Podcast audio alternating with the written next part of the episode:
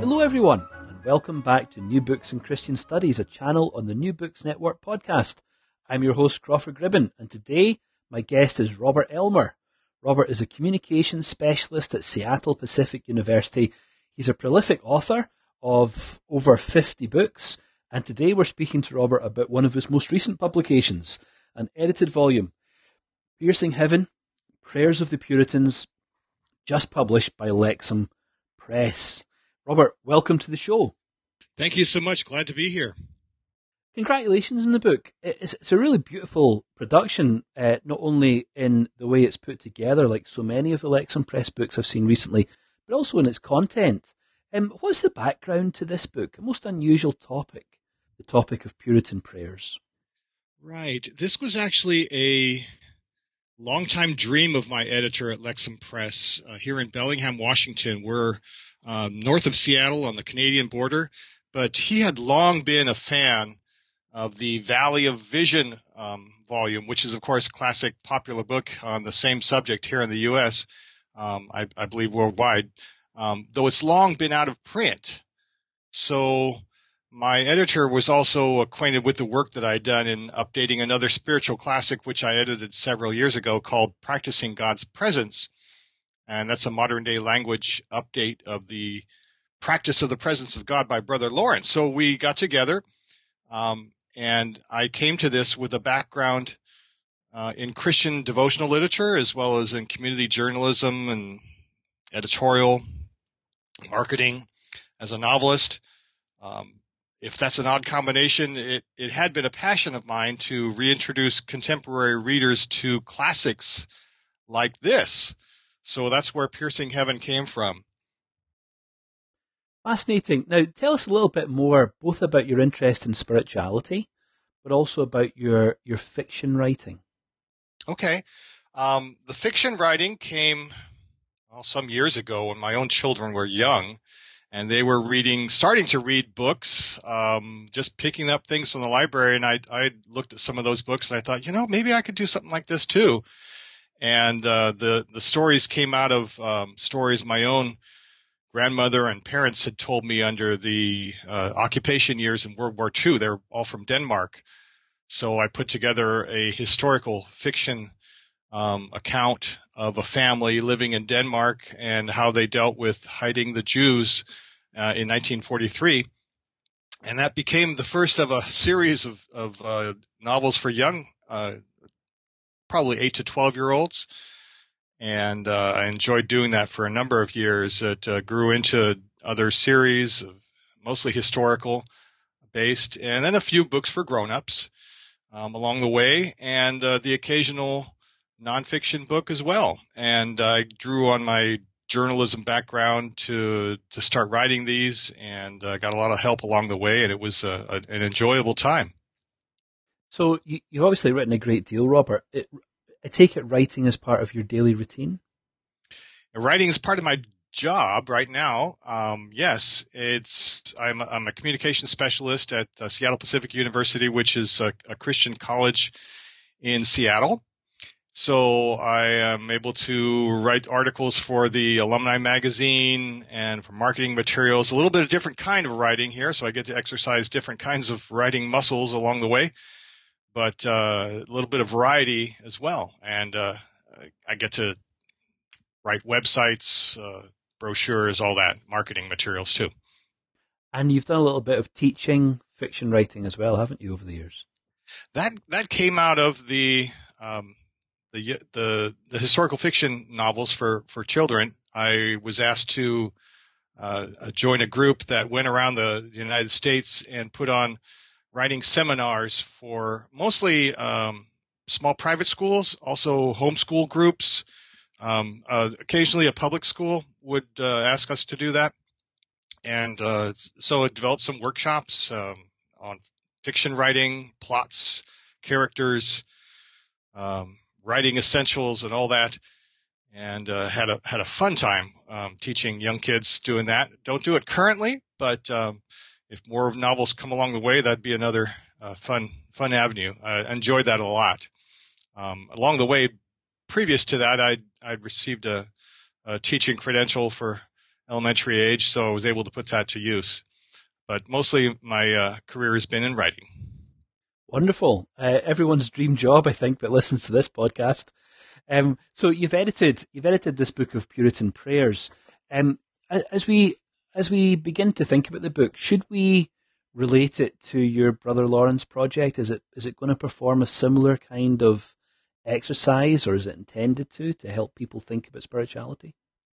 It, um, I would say yes and no. Um, just in the way that the Brother Lawrence book was written, um, we took more of a, if, if, anyone's familiar with the message version of the Bible, uh, which is a paraphrased version, it, it takes on that kind of a style. It's very contemporary, um, possibly over the top contemporary. It's, it's designed to, to really bring, um, an ancient, set of letters into contemporary language, and I made efforts to do that.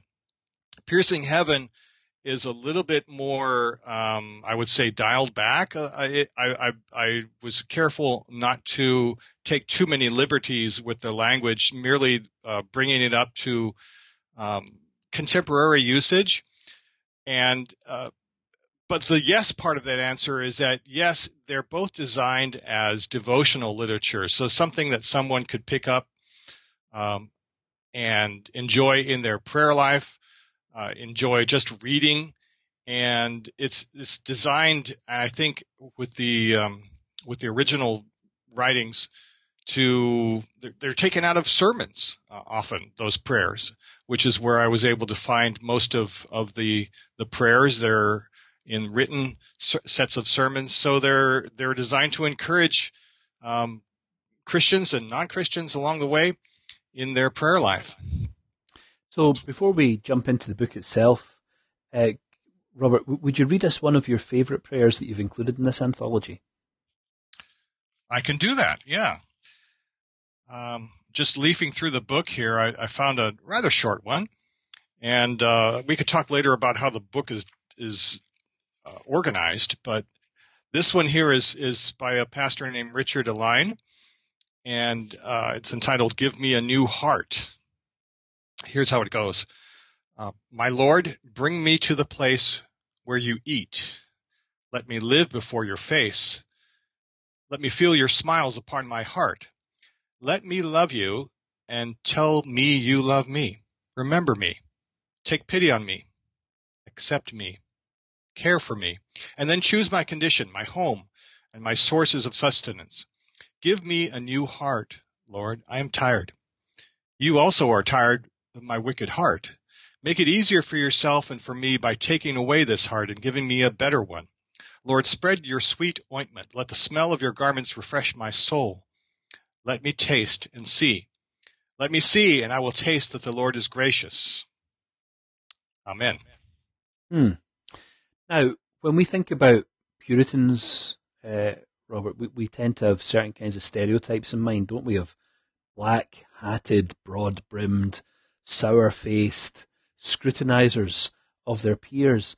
As you worked through the material in this book, how did your perception of Puritanism develop?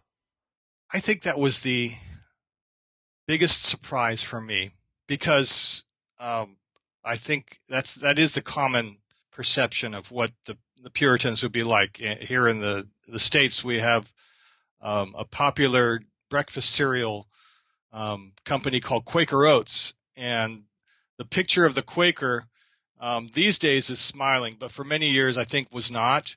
And I think that's the perception of these people, these Puritans. They wore these hats and they were killjoys and they were against everything. Now I looked for those people in these writings when I was doing the research and I could not find them. I found instead Puritan prayers that were in many instances energetic, emotional, heart shaking, and they were neither casual nor perfunctory, but there were they were praises from a position of deep humility, and they were taking every aspect of life into their prayers. Their others centered um, for the most part, perhaps more so than a typical modern prayer, um, although they could also be deeply introspective. And I think these people were serious, yes, and they were seriously dedicated to their work, and their prayers reflected that in their all-in commitment. But these people were obviously on their knees, and they held back nothing back from their their sermons, um, and the length of which, if they were offered in a church setting in 2020, would probably scare off even the most uh, serious of churchgoers. But um, I would, I looked for the, the, the dourness. I looked for the seriousness. I looked for the, the killjoy in, in these people. And, um, perhaps it existed. Uh, perhaps there's a reason for that stereotype, but in my research, I could not find them. Mm. So, what does it mean then to, to go back to your, your, your subtitle there, prayers prayers of the Puritans? What does it mean to pray like a Puritan? I think it means that the the prayers are, are so serious that they take in the the heart of of life. Um, these are people that that uh, I, I, think did not go to church just on Sunday mornings. They lived a faith that was vital and had um, meaning to them every day of the of the week. So to pray like a Puritan, I believe, is to expose yourself to a serious faith that encompasses more of life than just a casual, hey, I'm, I'm headed to church for an hour and I'll be back and then we'll live our lives. But it was more of a lifetime commitment on a day to day basis. And, and praying like a Puritan is an emotional experience. It's a humbling experience it's a, um, a, a deeper experience than the casual res, uh, reciting of of of a written prayer. So it, it's it's a in in that sense it's it's perhaps a little intimidating for a person of a modern faith who doesn't want to commit to that. But these were very committed people, and everything they saw they saw through the lens of their faith. Um, so they prayed that way. Mm. Now they're serious people, and uh, you've you've drawn here on prayers from quite a number of different contributors, haven't you? Um, were there any any contributors whose work you especially admired? You know, that's interesting. I I did not come into this project as um, a historian or or as an expert in theology even. Um, I came into it as an editor and a novelist, a storyteller. I was looking for stories. I was looking for um, people who who were telling uh, true stories from their lives. So I I didn't have a favorite really. I think during the course of the the research, there were some that I found more compelling than others, uh, certainly. Um, but I, I don't know that I actually developed um, a, a, real favorite along the way. Um, well, Robert, of could, could you tell us a little bit about the about the contributors that you've drawn upon for this volume? Um, how many, where they come from, anything about their background? Right. There are a number of contributors here that um, come from all spectrums of the theological uh, theology of the day. Some of them a little more on the reform side, some of them a little less so. Um, I would say that um, there are, I think there were 16 contributors, all of them men. I, I did include one woman in here. Um, and uh, she was a, a, poet. I could I could talk about that. There was there were um, 31 men, uh, actually, yeah, 31 men and and and one woman. Uh, a few of them are names that that some people have heard about them. Most of them probably not. I, I did compile a list of short bios in the back. There was there was people like uh, Richard Alleine, who was a British pastor who traveled around England with the grandfather of John and Charles Wesley, but he did get in trouble for not adhering to the Conformity Act of 1662, which was a law designed, as you know, to standardize church ritual at the time, among other things. Um, so it was more of a you do the prayer in this order, you follow the script, there's no deviation. And I suppose there were uh, many pastors who lost their jobs at the time for not lining up with that act. Um, uh, Richard Baxter was another pastor from the mid 1600s who found himself in trouble with the law, and he wrote a couple of classics that are still available today. Um, Lewis Bayly was an earlier Puritan, uh, born in 1575. He was a rector of St. Matthew's Church in London. Then he was a bishop, and then he was persecuted and put in prison for his uh, Puritan views. He wrote a book that deeply influenced John Bunyan, by the way. And John Bunyan himself, who wrote, of course, Pilgrim's Progress, spent 12 years in prison for his faith. Um, one of my favorites was uh, you, you asked about uh, favorites there. My my one of my favorites was Robert Hawker, who was known for his passionate preaching and his heart for the poor. Uh, and in fact, he wrote what was called the Poor Man's Devotionals and Commentaries series, which was one of Charles Spurgeon's favorites. And uh, Spurgeon endorsed those books, loved those books. And the one woman that I mentioned um, in Piercing Heaven, her name was Anne Bradstreet, and she was um, a particular interest to American historians. She was the first poet to have her works published in the British North American colonies. And she came to America in 1630 from England with her Puritan husband and her father. And her first poems were actually published in England without her knowledge or consent, but they became very popular nonetheless. So they do cover a spectrum. Um, most of these um, Puritans uh, wanted to keep the church pure from within, and they did pay a price for that. Some of them edged more toward a, a separate separatist sentiment, or they found themselves there by default. Um, a few of them were able to bridge the gap and stay out of prison that way, but um, they were all very committed people, and they're worth remembering. I I hope um, my intention was that the prayers in this book would show us a little more of a window into the kind of people that they were, into the kind of Christians that they were. And um,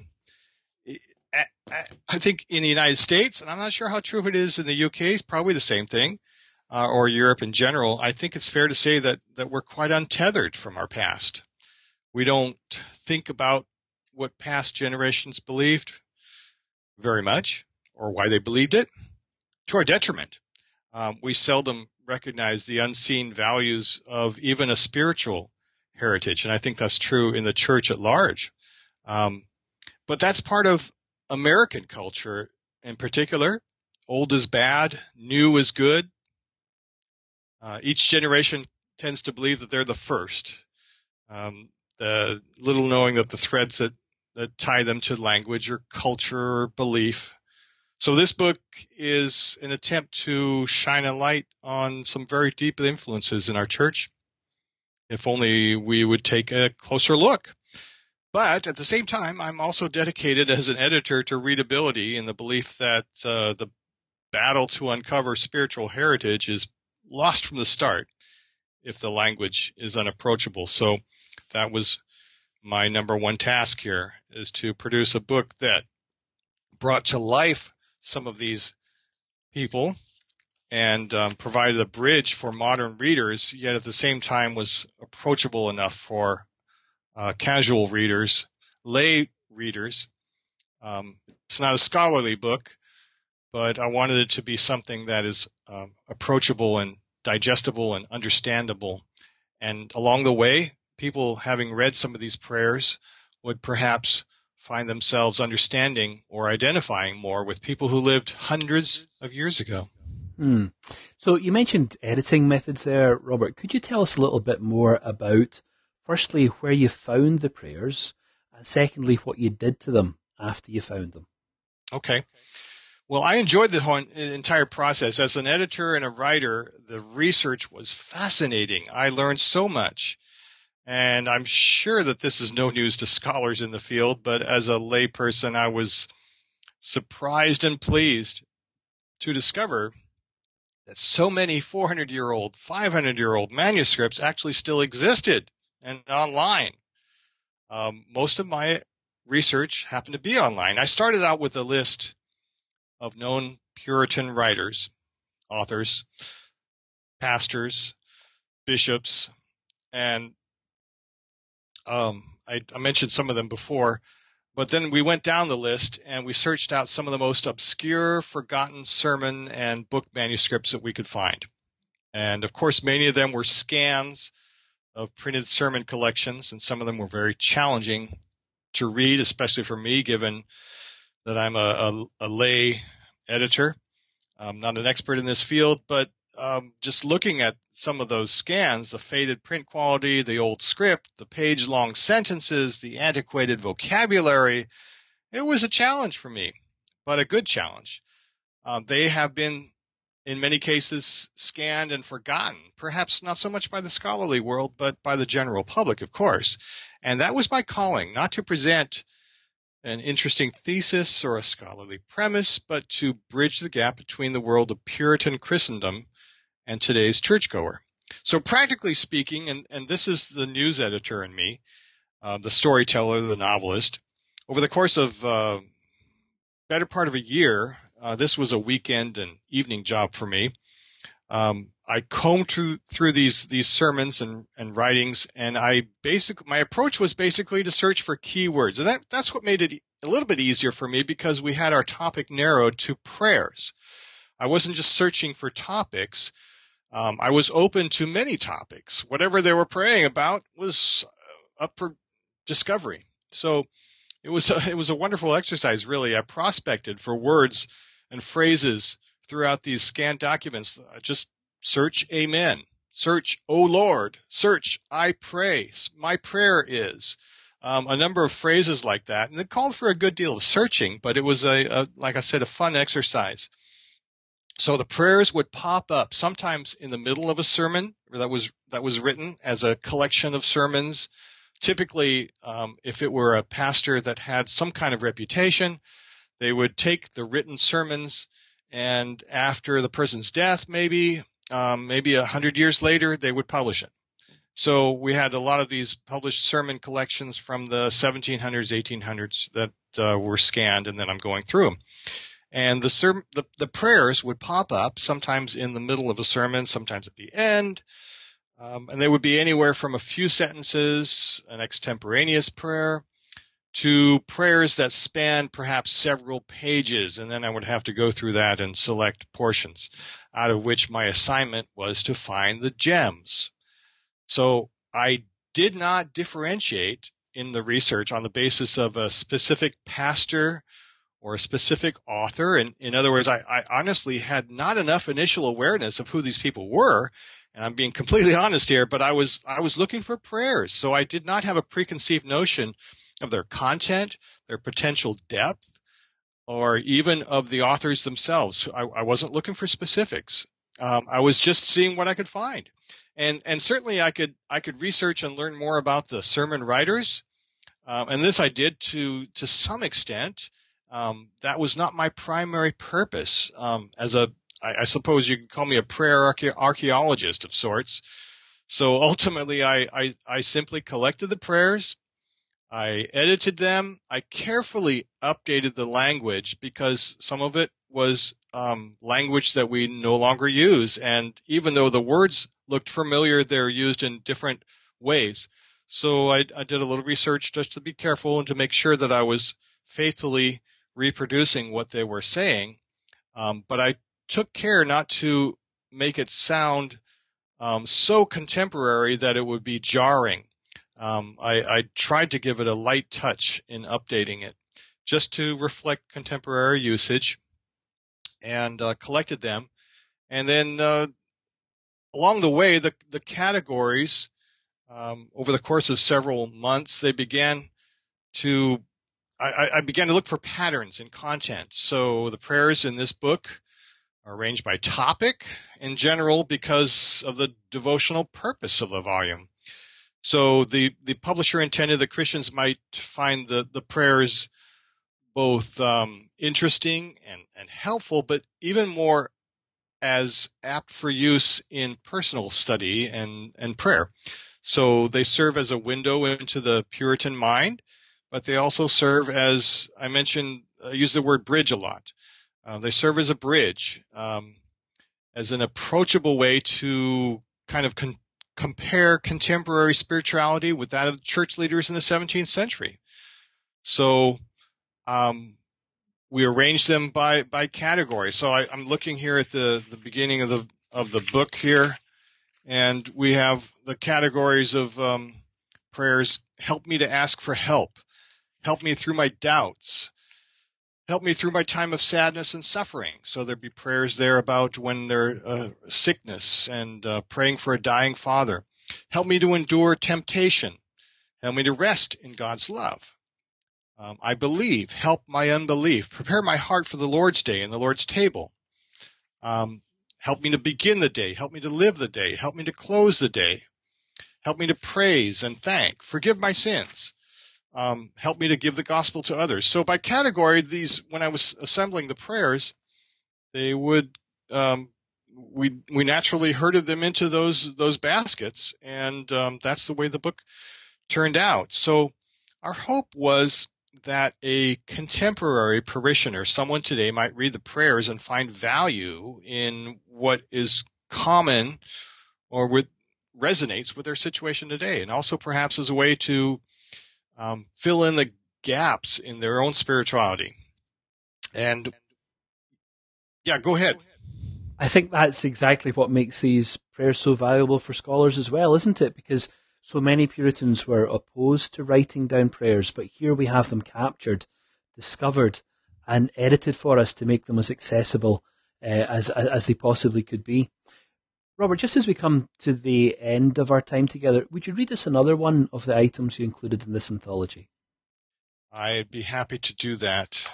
Here's one by a man named Isaac Ambrose, and uh, it's titled "Renew Me in Grace." And and we we came up with the titles of those prayers. They didn't specifically have titles on their on their prayers, but um, they sometimes accidentally slip slip them in uh, by topic here. So here's how the, uh, Isaac Ambrose's prayer goes. Oh Lord, I have no graces by nature. I have no power to cleanse my own heart. I have defaced your image, but I cannot repair it. I can say with the apostle that when I want to do well, evil is present with me, but I find no means to do what I desire. Oh, when will I be set free to do the work of God and run the race of his commands? If only I had hope, joy, and love. Lord, I've heard of your power. You call things that are not as if they were. If you desire it, you can work in me these graces just as gloriously create, you created them in Adam. Lord, I have also heard of your grace and truth. You are as faithful to keep as you are generous to make these precious promises.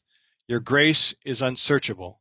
Your word is purer than silver seven times refined. Oh, make good your promises. Replenish me with your grace. Amen. Wonderful. And thank you, Robert. We've taken up a lot of your time today, but before we wind up, could you tell us what project you're working on next? I am buried in coronavirus work right now. Um, at the university, we are like many universities uh, around the country, U- United States, and around the world, uh, dealing um, with the plague. And um, I know you were asking me about a writing project. My writing projects are centered around um, uh, the university's work right now, and I'm fully uh, involved with that. We're we're trying to figure out how to enable students to work remotely, and so um, a lot of the writing I'm doing right now is is to students, news about the Corona crisis on our website. Um, it's it's a it's a whole new world for us. So that is what my my focus is right now. I would like to write some more historical fiction in the future, um, again for probably a younger audience, um, and um, I, I, have in mind a uh, a biography of a Danish pastor who was killed during World War II for his anti-Nazi sentiments. Um, a pastor named Kaj Munk and uh, I'm gathering up material slowly. That'll be a, a multi-year project, but uh, no that I know of, a biography has been written about him in English. Many have been written in Danish, um, but since my background is that, um, that's a particular interest for me. Mm, that sounds important on both counts. Um, thank you for coming on to the show today, Robert, and being willing to talk about piercing heaven. Thanks for your time and take care. Thank you so much. I appreciate uh, you taking time, and it was uh, enjoyable. It's a pleasure. Thanks to everyone else for listening in today. I'll see you next time on New Books in Christian Studies, a channel on the New Books Network podcast.